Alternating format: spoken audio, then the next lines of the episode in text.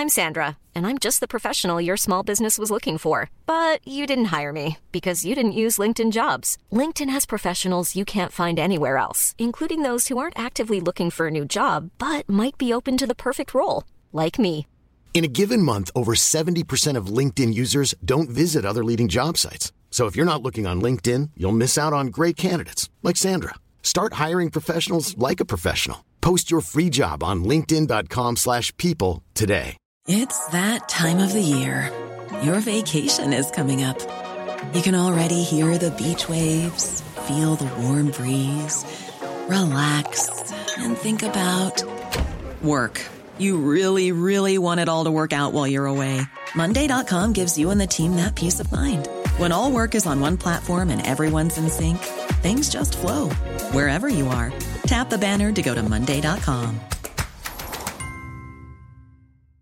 Quality sleep is essential. That's why the Sleep Number Smart Bed is designed for your ever evolving sleep needs. Need a bed that's firmer or softer on either side? Helps you sleep at a comfortable temperature? Sleep Number Smart Beds let you individualize your comfort so you sleep better together. JD Power ranks Sleep Number number 1 in customer satisfaction with mattresses purchased in-store. And now save 40% on the Sleep Number limited edition Smart Bed for a limited time. For JD Power 2023 award information, visit jdpower.com/awards. Only at Sleep Number stores or sleepnumber.com. Palmemordet. Mordet i media del 4. Sveriges statsminister Olof Palme är död. 90 000. Ja, det är mord på Sveavägen. Hörde de säger att det är Palme som är skjuten. Mordvapnet med säkerhet är en Smith Wesson, en revolver kaliber .357. Inte ett svar. Det finns inte ett svar. För jag har inget. Och jag har inte varit där. Varför skulle jag göra Polisen söker en man i 35 till 40-årsåldern med mörkt hår och lång mörk rock. Välkomna till podden Palmemordet som idag görs av mig, Tobias Henriksson på PRS Media. Innan vi börjar det här avsnittet vill jag passa på att tacka alla er som lyssnar för att ni tillsammans med i första hand Dan och mig gjort det möjligt för oss att komma ut 200 veckor i rad utan ett enda avbrott. En viktig del i att vi kunnat göra det är såklart all den information och de tips som ni kommer med tillsammans med den research som vi gör tillsammans med en arbetsgrupp. Men även de summor ni donerat under åren har varit väldigt positiva för oss, då vi helt enkelt har råd att lägga ner ordentligt med tid på avsnitten. Så om du vill höra minst 200 avsnitt till av mig och Dan, gå gärna in på patreon.com palmemordet och donera en summa som podden får per publicerat avsnitt. Det är alltså patreon.com palmemordet. Det går också att donera via Swish. Kontakta oss i privat meddelande på facebook.com palmemordet för att få numret. Idag fortsätter serien om hur man rapporterade om mordet i media. Vi har haft ett stort fokus på de närmaste dagarna efter händelsen och kommer att fortsätta med det i ytterligare några avsnitt. Detta är helt enkelt för att få en bild av vilken information som fanns tillgänglig vid den aktuella tiden. Men först ska vi försöka reda ut en fråga som jag har fått. För i SVTs Rapport klockan fyra, där man för första gången rapporterade om mordet, sägs att flera vittnen sett fler än en gärningsman. Frågan är vilken vikt man ska lägga vid detta och hur säkra uppgifterna är. Vi kan konstatera att rikslarmet gick ut cirka klockan två på natten och då var det i första hand Lisbets uppgifter som fanns med. Hon pratade inledningsvis om två gärningsmän, eller i alla fall två män som befann sig i omedelbar närhet vid mordet. Med tanke på att SVTs sändning dröjde till klockan fyra finns det en möjlighet att formuleringarna i rikslarmet nått redaktionen och att det är de uppgifter man gått ut med. Men i inslaget sägs också att uppgifterna bedöms som osäkra. Om vi tittar på den första artikeln för dagen så kommer vi ändå att få uppgifter om just att det varit fler personer i Palmes närhet strax innan mordet. Vi citerar Expressen från den 4 februari 1986. Artikeln är skriven av Arne Wirén. Citat, rubrik. Tre mystiska män kring Palme. Av Arne Wirén. Ingress. Olof och Lisbeth Palme omgavs av tre främmande män minuterna före mordet i fredags. Ett vittne på Sveavägen såg två män som gick 15 meter före statsministerparet och en som gick lika långt bakom. Jag trodde att de var Palmes säkerhetsvakter, berättar han för polisen. Slut ingress. Mannen är det vittne som kanske sist av alla såg Olof och Lisbeth Palme före attentatet. Han fick syn på statsministerparet på trottoaren förbi Adolf Fredriks kyrkogård. Det var minuten efter att de skilts från sonen Mårten och hans flickvän i hörnet Sveavägen Kammakargatan. Ny rubrik En grupp. De kom gående i armkrok, har mannen berättat för polisen. Jag tyckte det var underligt att de kunde gå alldeles ensamma. Men så såg jag de två männen som gick framför och en till som kom efter. Jag uppfattade alla fem som en grupp. Att de tre männen var säkerhetsvakter, men att de gick på behörigt avstånd för att vara diskreta. Inga andra människor fanns på trottoaren. De två första männen var mörkklädda. Det är allt vittnet kunnat säga. Jag såg dem inte så tydligt eftersom jag la märke till dem först när Palme passerade mig och de redan hunnit längre bort. Den tredje mannen var blond, citat, otroligt stor, slut citat och klädd i en grågrön militärliknande rock med kapuschong. Ny rubrik stannade upp. Vittnen fick uppfattningen att de två första männen möjligen stannade upp när de passerat övergångsstället över Adolf Fredriks kyrkogata för att invänta paret Palme. Samtidigt vek Olof och Lisbeth Palme av för att korsa Sveavägen och vittnet förlorade dem ur sikte. Polisen vill inte kommentera mannens berättelse men har redan tidigare förklarat att det inte är uteslutet att flera personer varit delaktiga i attentatet, även om en ensam utförde själva mordet. Sju minuter senare, i nästa gatukorsning, men på andra sidan av Sveavägen, föll skotten. Mannen berättar att han inte hörde några skott. Han arbetar i närheten och fick först senare på natten höra vad som hänt. Vid femtiden på lördagsmorgonen kontaktade han polisen. Han gick till avspärrningen vid mordplatsen och berättade vad han sett. Mannen har uppgett att han såg två flickor komma från andra hållet, från Kungsgatan, som uppenbarligen mött paret Palme och männen omkring dem. Polisen vill nu ha kontakt med de flickorna. Slut citat. Arne Virén gör även en sammanställning av vad som hände på biografen Grand, där makarna Palme ju sett bröderna Måsat strax innan mordet. Så här skriver han i samma nummer av Expressen. Citat, rubrik. Här satt Palme och mördaren ställt som en fråga. Slut rubrik. Ingress. Satt Olof Palmes mördare på en av de här stolarna? Polisen vill ha kontakt med alla de 202 personer som fanns i biosalongen samtidigt med familjen Palme. Några av dem kan ha suttit bredvid mördaren. Slut ingress. Vi har fått samtal från flera av biobesökarna, men vi behöver fler, säger kriminalinspektör Bengt Ödmark. Hittills har teorierna varit att mördaren stått utanför biografen och väntat. Men man ska inte låsa sig för några lösningar, säger Bengt Ödmark. Mördaren kan lika gärna ha köpt biljett och suttit med inne i biografen.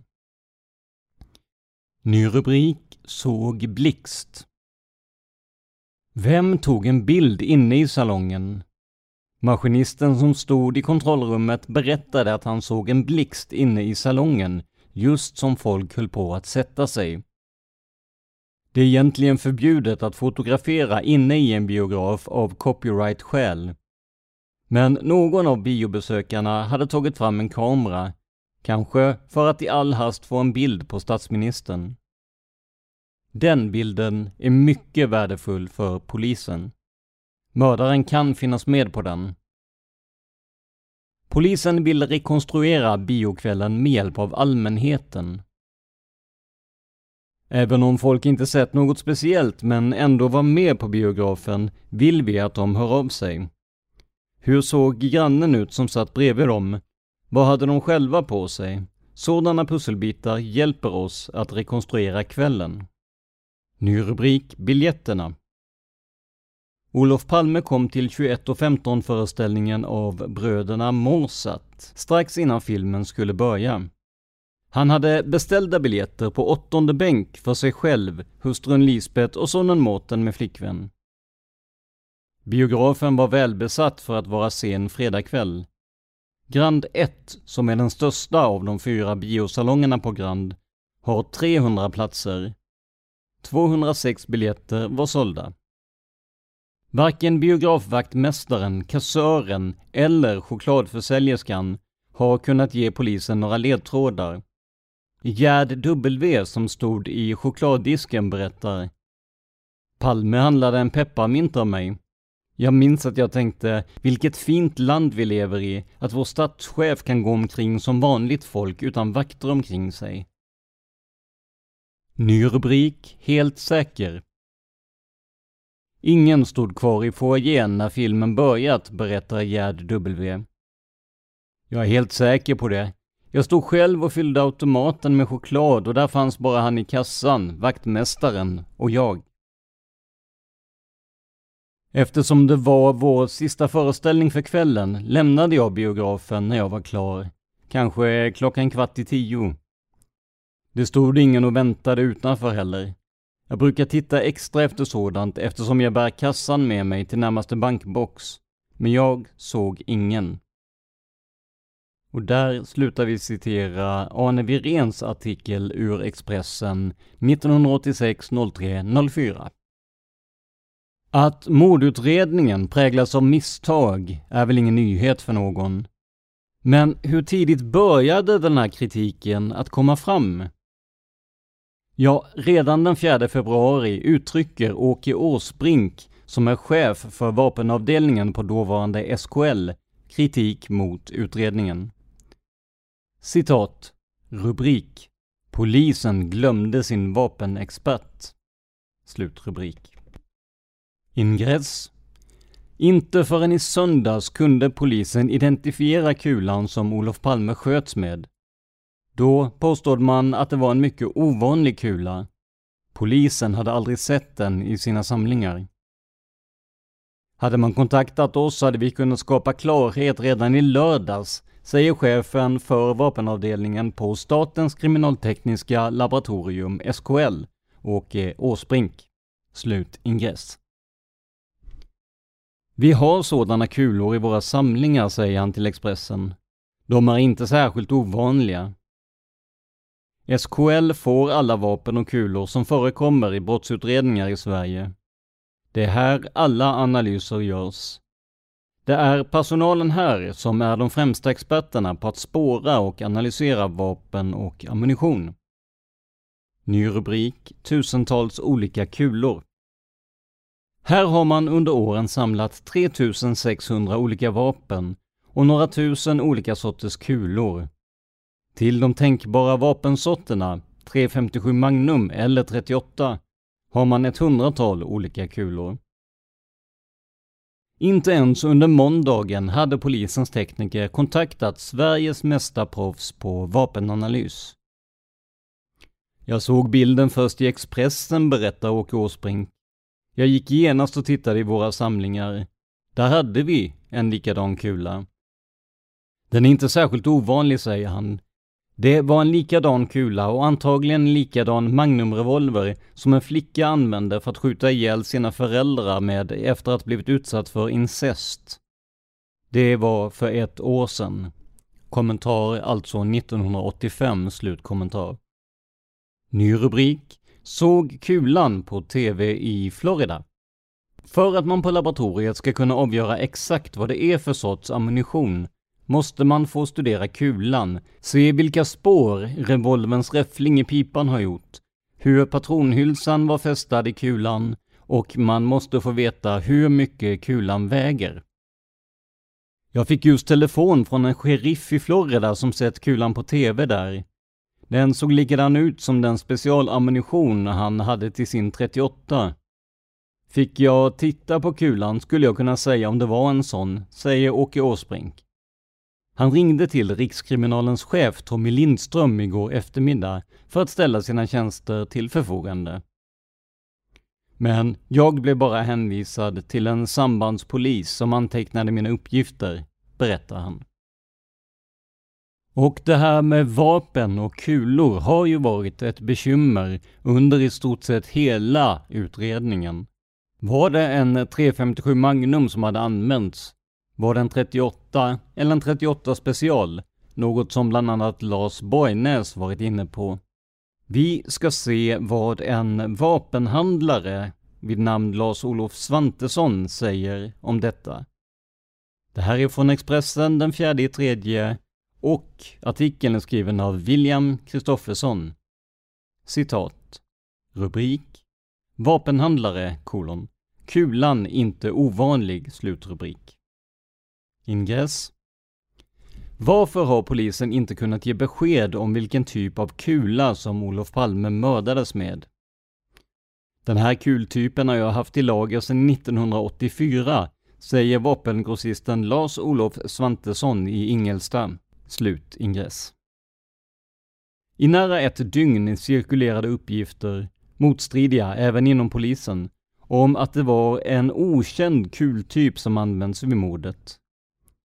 Men Expressen kunde redan igår, kommentar alltså den 3 mars, slutkommentar, avslöja att det var en kultyp som funnits i de stora ammunitionstillverkarnas kataloger sedan 1940-talet. 357 Magnum Metal Piercing tillverkades för den amerikanska polisen. Det är kulor som tränger igenom metall och pansarplåt. MC-polisen ska kunna skjuta sönder motorblocken på bilarna om de behöver. När bilden på kulan började komma ut i tidningarna började vapenhandlare höra av sig till polisen. Redan på måndagsmorgonen kontaktade jag spaningsledningen i Stockholm och gav den tillverkningsnumret på det ammunitionsparti som vi hade på lager i småländska vapenaffären, säger Svantesson. Slut citat. I Expressen från den 3 och den 4 mars 1986 framkommer det mer kritik mot det inledande skedet av utredningen. Och den här gången är det Gösta Söderström som intervjuas. Här ger han sin syn på utredningen och den är inte nådig. Citat, rubrik. Han kunde inte ha valt en bättre väg, slutrubrik. Av Peter Kodhammar. Ingress. En mörk gränd och 89 trappsteg. Det var mördarens flyktväg från polisen. Det var ingen gröngöling som sköt statsministern. Han kunde inte ha valt ett bättre sätt att komma undan, säger kommissarie Gösta Söderström vid Östermalmspolisen. Slut ingress. Antingen hade mördaren en närmast ofattbar tur, eller också planerade han flyktvägen mycket noga. Polisen lutar åt det senare. Olof Palme avrättades i hörnet Sveavägen-Tunnelgatan.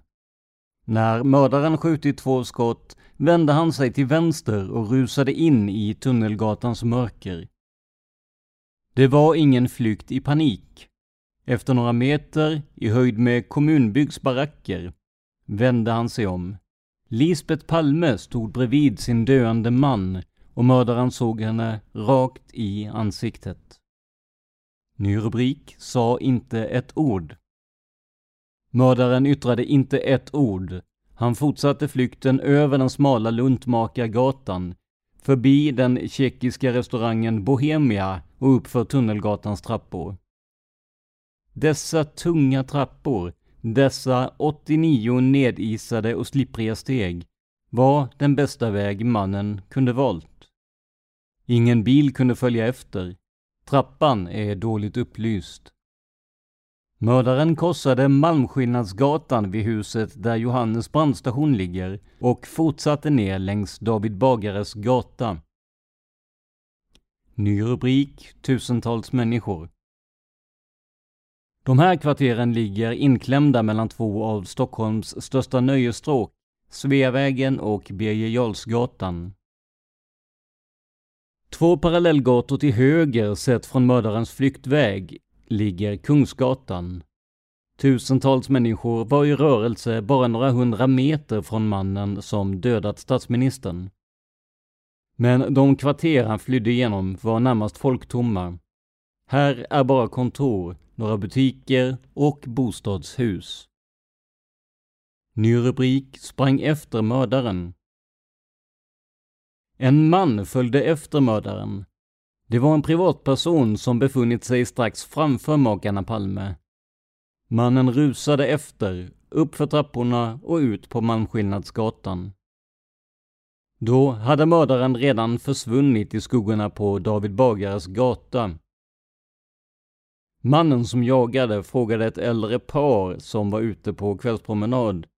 Vart sprang han? Däråt. Förföljaren gav upp. Mördaren hade ett försprång på flera hundra meter. Han passerade Johannesgatan, han korsade Regeringsgatan, han sprang i den snöiga backen ner mot Birger Jarlsgatan. Här rusade mördaren förbi några omonterade byggnadsställningar av lättmetall. Omedelbart efter dem tar några trappor vid, en till höger och en till vänster längs husväggarna. Ny rubrik, trappan spärrad. Han valde höger. Den vänstra trappan är spärrad på grund av byggnadsarbetena. 24 trappsteg ner och mördaren var bara några meter från Birger Jarlsgatan. Istället för att springa rakt ut på gatan tog han av till vänster in på smala gränd bakom hotell Stockholm Plaza och Alexandra. Han rusade längs hela gränden, förbi Roseniuskyrkan och svängde till höger vid Snickarebacken. Efter tio meter var mannen ute på Birger Jarlsgatan. Där slutar spåren. Stockholmspolisen har en spärrplan för sådana här brott. Efter någon minut ska en cirkel på 400 meter runt mordplatsen vara avstängd. Mördaren ska vara fångad i en säck. Sekunden efter att Palme var skjuten larmade taxichauffören Anders D sin radiocentral. Taxi kontaktade polisen. Men det dröjde tre minuter innan den första radiobilen fick larmet. Och det dröjde tio långa minuter innan den första patrullen kom till platsen. Det var kommissarie Söderströms bil. Och jag fick veta vad som hade hänt av en privatperson som sprang ut framför oss på Kungsgatan, säger han. Efter ytterligare några värdefulla sekunder kom det flera polisbilar. Söderström lät omedelbart några män springa upp för Tunnelgatans trappor. Då var mördaren sedan länge borta. Där slutar vi citera Expressen från den 3 mars 1986. Artikeln var skriven av Peter Kadhammar. Och låt oss bara konstatera att för att vara så nära in på mordet så har Kadhammar skrivit en väldigt detaljerad beskrivning av flyktvägen. Idag råder betydligt större osäkerhet om det här verkligen är den väg mördaren tog.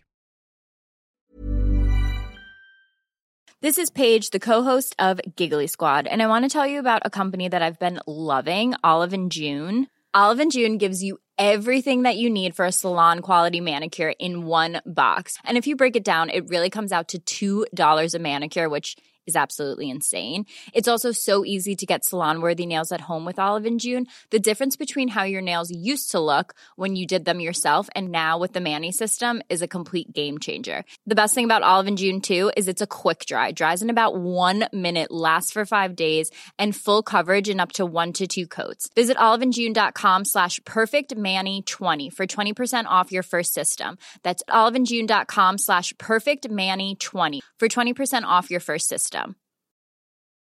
If you thought the only way to get a more defined jawline with natural looking results was through surgery, think again. Juvederm Volux XC is a non surgical injectable gel filler that improves moderate to severe loss of jawline definition and can help you achieve natural looking results with little downtime. Even better, this improved definition lasts up to one year with optimal treatment. No maintenance required. Improve jawline definition for a smooth, sculpted look with Juvederm Volux XC. For important safety information and to find a licensed specialist, visit juvederm.com. That's J U V E D E R M.com. Not for people with severe allergic reactions, allergies to lidocaine, or the proteins used in Juvederm. Common side effects include injection site redness, swelling, pain, tenderness, firmness, lumps, bumps, bruising, discoloration, or itching. There's a risk of unintentional injection into a blood vessel, which can cause vision abnormalities, blindness, stroke, temporary scabs, or scarring. Talk to a licensed specialist to find out if it's right for you. Hiring for your small business? If you're not looking for professionals on LinkedIn, you're looking in the wrong place. That's like looking for your car keys in a fish tank. LinkedIn helps you hire professionals you can't find anywhere else, even those who aren't actively searching for a new job but might be open to the perfect role. In a given month, over 70% of LinkedIn users don't even visit other leading job sites. So start looking in the right place. With LinkedIn, you can hire professionals like a professional. Post your free job on linkedin.com slash people today. Men de där tio minuterna som Gösta Söderström pratar om återkommer ju som sagt i Expressen nästa dag, det vill säga den 4 mars. Även här är det Peter Kadhammar som har skrivit artikeln. Citat, rubrik. Kritik mot polisledningen, kolon. Mördaren fick slinka undan. Ingress. Kommissarie Gösta Söderström, första polis på plats efter mordet på Palme, vidhåller sin kritik mot polisledningen. I gårdagens Expressen berättade Söderström att polisen kom fram först tio minuter efter mordet. Jag har kollat min klocka, den går rätt. Jag antecknade rutinmässigt tidpunkten, säger han. Slut ingress. Söderström befann sig på Kungsgatan i höjd med Kungstornet när en privatperson rusade fram till hans patrullbil. Mannen ropade att någon blivit skjuten i korsningen Sveavägen-Tunnelgatan. Jag tittade på min klocka. Den var 23 och 28. Då hade vi ännu inte fått larmet från ledningscentralen. Det kom medan vi var på väg. Söderström körde omedelbart ner till mordplatsen. Han kom fram 23.29 eller 23.30. Då stod cirka tio personer kring offret.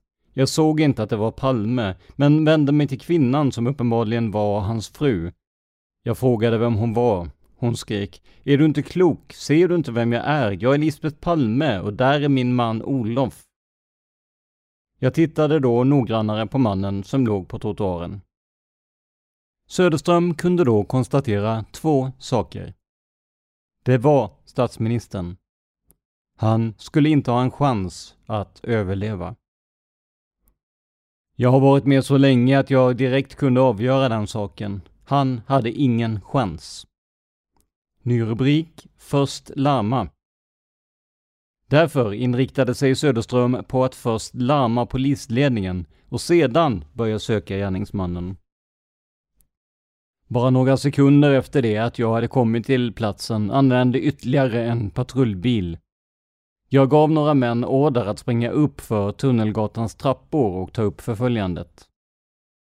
Då hade det gått tio minuter sedan skotten föll, enligt Söderström. Mördaren hade redan hunnit fram till Birger Jarlsgatan, 500 meter österut. Kanske längre bort. Han hade redan slunkit ur den inre spärr som rutinmässigt upprättas vid mordlarm. Den inre spärren ska, teoretiskt, upprättas på någon minut efter larmet. Ett område på flera hundra meter runt mordplatsen ska spärras av polis. Ny rubrik Kritisk. Gösta Söderström är mycket kritisk mot att det dröjde så länge innan det allmänna larmet gick över polisradion. En taxichaufför såg mördaren skjuta Palme. Han kontaktade sin radiocentral. Denna ringde polisen. Jag kan bara se en förklaring till att det inte gick fortare. Personalen på ledningscentralen svarade inte i telefon tillräckligt snabbt. Kommissarie Hans Kotschi var vakthavande befäl på ledningscentralen när Palme sköts. Kotschi tillbakavisar bestämt Söderströms kritik. Jag ska tala med den som sköter radiotrafiken, men jag hävdar bestämt att larmet gick redan 23.23, 23, högst tre minuter efter mordet. Ett tiotal bilar fanns i city. Alla anropades och eh, de började omedelbart söka gärningsmannen.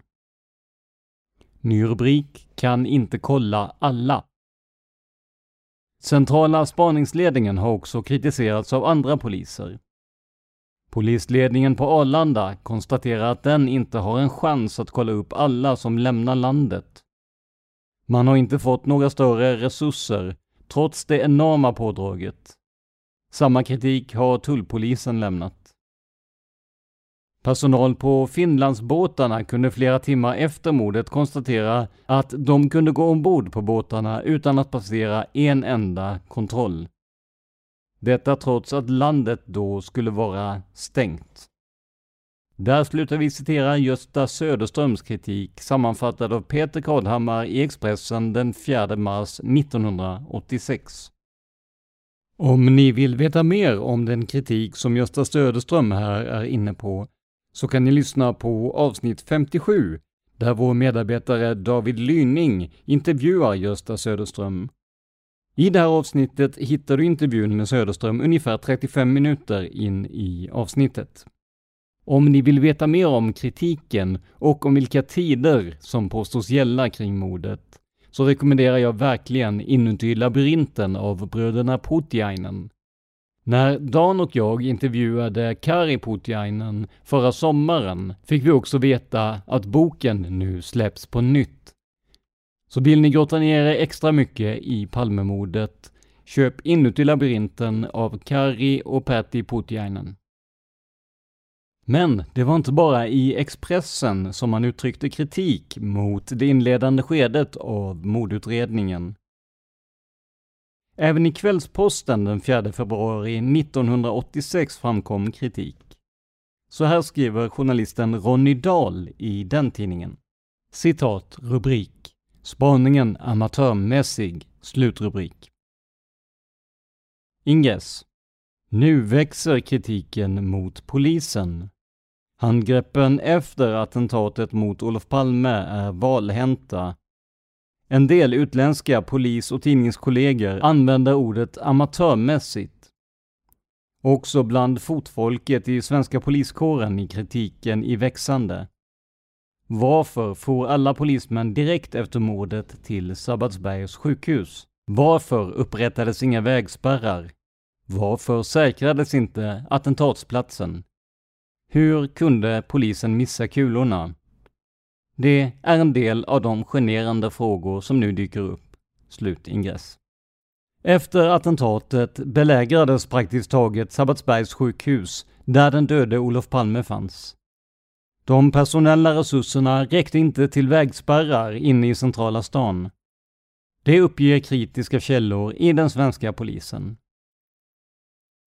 Likaså missade polispersonalen på attentatsplatsen möjligheten att avspärra ett tillräckligt stort område.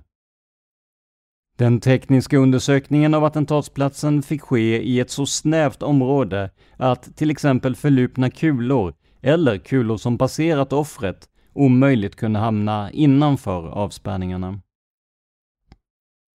Dessutom tillåts allmänheten trampa omkring på brottsplatsen. Senare hittades de två kulorna av privatpersoner. Ny rubrik Ingen hjälp. Och när de väl hittats kände inte polisen igen ammunitionen, trots att den är så spektakulär. Alla med vapenintresse vet att amerikansk landsvägspolis har ammunitionen. Den förmår att skjuta sönder motorblocken på förföljda bilar. Ingen med vapen som arbetsredskap kan ha missat den poängen. När nu landet tillslutits för eventuellt flyende förövare har till exempel Göteborg endast sex tjänster som ska bevaka utresande. Två av dessa tjänstemän är sjuka. Trots den skärpta gränskontrollen har dessa inte ersatts med vikarier. Redan har allmänheten reagerat på två händelser. Den polisman som först kom fram till paret Palme kände inte igen Lisbeth. Olof Palme var på grund av det ymniga blodflödet svår att identifiera. Men Lisbeth Palmes utseende borde vara inpräglat hos en Stockholmspolis. Många samtal till media handlar också om Lisbeth Palmes uppgifter om två män som uppträtt märkligt i närheten av statsministerns bostad på Västerlånggatan i Gamla stan. De har enligt fru Palme synbarligen studerat entrén till Palmes bostad. Att inte denna hennes upptäckt förts vidare till säkerhetspolis förvånar. Engagerade medborgare tycker också det är konstigt att man inte har en mer eller mindre fast observationspost vid Västerlånggatan. Att inte människor av den typ Lisbeth Palme fick syn på diskret fotograferas och kollas upp. Ny rubrik lämnades. Andra saker som konfunderar allmänheten och utländsk press är hur statsministerns möjlighet att avblåsa sitt personliga skydd tillkommit. Att han då och då vill vara privat är väl förståeligt, men att polis i det läget helt överger sin skyddsling förvånar. Diskreta skuggor på avstånd borde åtminstone vara obligatorisk i de fall då statsministerparet tar en tur på staden. Spekulationerna och kritiken har kommit igång på allvar sedan polisledningen bestämde sig för att lägga på locket. Antingen har man kört fast, fått ett avgörande grepp på händelserna, eller bara eliminerat ytterligare möjligheter för förhastade grodor att hoppa omkring. Där slutar vi citera Kvällsposten från den 4 i tredje 1986. Artikeln skriven av Ronny Dahl. Här ser vi att kritiken mot polisen är stark både från de egna leden och från journalisterna. Men ärligt talat, så här snart efter mordet, är det verkligen så konstigt att vissa saker inte gick helt rätt? Det som senare hände i utredningen, med bland annat Hans Holmers olika spår och ljus i tunneln, är väl mer anmärkningsvärt än att en polis inte känner igen Lisbet Palme. Men självklart finns det också saker som är väldigt viktiga i den här artikeln. Som till exempel påståendet att alla polismän direkt efter mordet for till Sabbatsbergs sjukhus. Något som senare inte gått att belägga.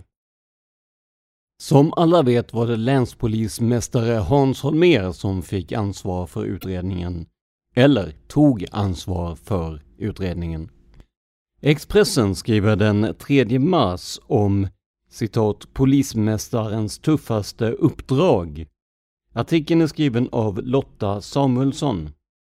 Ingress Polismästare Hans Holmer, 55, är orakad, blek, hopsjunken och ensam. De senaste dygnen har han fått stå till svars för varför Olof Palmes mördare fortfarande är på fri fot och varför Säkerhetspolisen inte fanns på platsen. Slutingress. Hans Holmér var natten till lördagen på väg upp till Dalarna för att åka Vasaloppet när en polisbil stoppade honom på riksväg 297. Polismästaren vände helt om och bilade ner till sitt livs tuffaste uppdrag. Sedan i lördags förmiddag har han tillbringat nästan all tid i polishuset på Kungsholmen i Stockholm. Ny rubrik Tungt ansvar. Från ledningscentralen har han organiserat det största polispådraget i svensk historia. Väl medveten om det tunga ansvar som vilar på hans axlar har han svarat på frågor från världspressen, informerat regeringen och då och då försökt få någon timmes vila. Än så länge har jag bara mött förståelse för vårt svåra uppdrag, förklarar han. Men jag vet att det här kommer att bli tuffare. Mycket tuffare. Kanske tongångarna låter annorlunda om bara några dagar. Men en sak har han redan bestämt. Det här ska inte bli någon ubåtshistoria med presskonferenser om sannolikhet i tid och otid. Ny rubrik Själv chockad. De korta stunder Hans Holmér haft för sig själv har han försökt vila. Så där strövis tänker jag på och inser att statsministern faktiskt är mördad, säger han. Arbetet är ju en sak, men bakom den där professionella masken är även jag en vanlig, chockad och sörjande medborgare. De ensamma stunderna blir dock inte så många och så långa. Minst 20 timmar om dygnet sitter han mitt uppe i de tusentals tips som strömmat in till polisen och försöker se en struktur, ett sammanhang, ett viktigt spår. Jag har visserligen varit med om många stora och svåra pådrag, berättar han.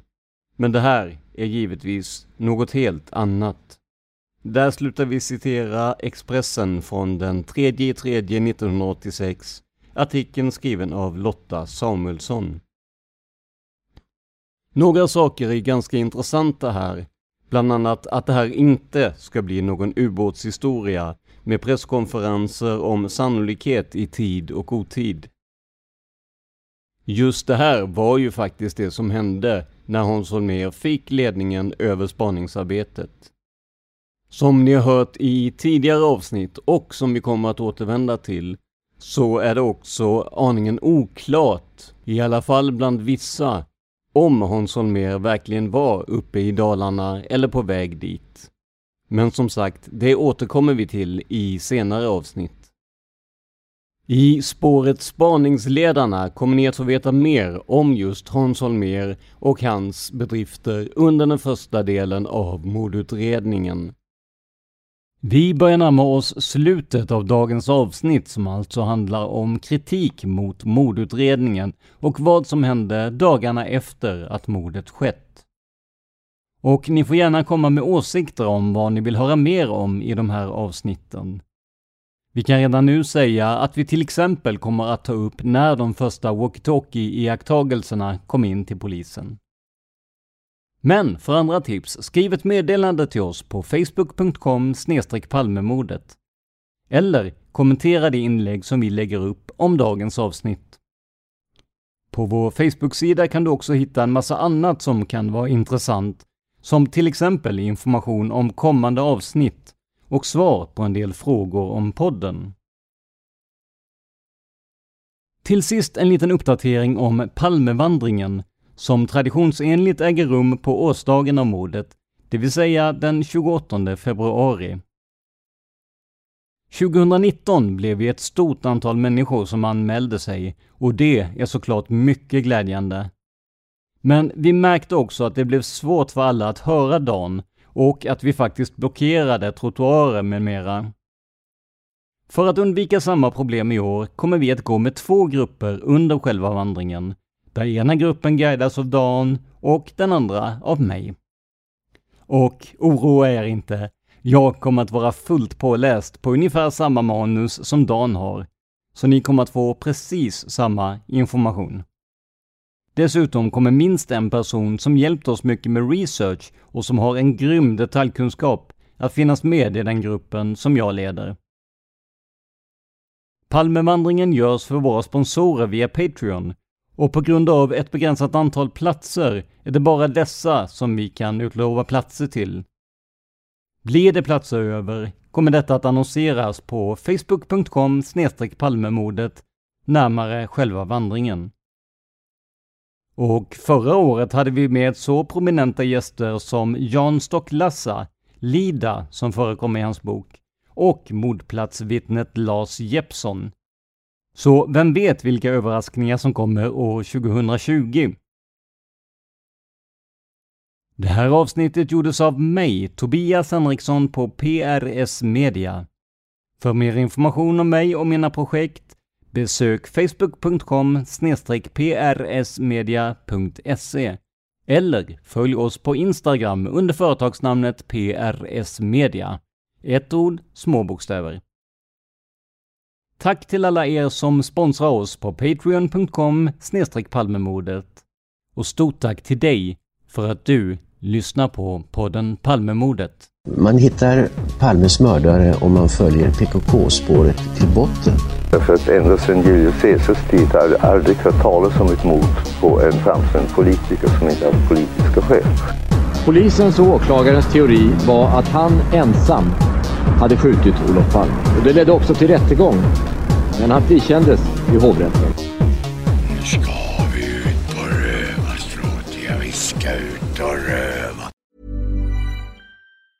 Normally, being a little extra might be a bit much, but not when it comes to healthcare. That's why United Healthcare's Health Protector Guard fixed indemnity insurance plans, underwritten by Golden Rule Insurance Company, supplement your primary plan so you manage out of pocket costs. Learn more at uh1.com. Cool fact a crocodile can't stick out its tongue. Also, you can get health insurance for a month or just under a year in some states. United Healthcare short term insurance plans, underwritten by Golden Rule Insurance Company, offer flexible, budget friendly coverage for you. Learn more at uh1.com. Hey, it's Paige DeSorbo from Giggly Squad. High quality fashion without the price tag? Say hello to Quince.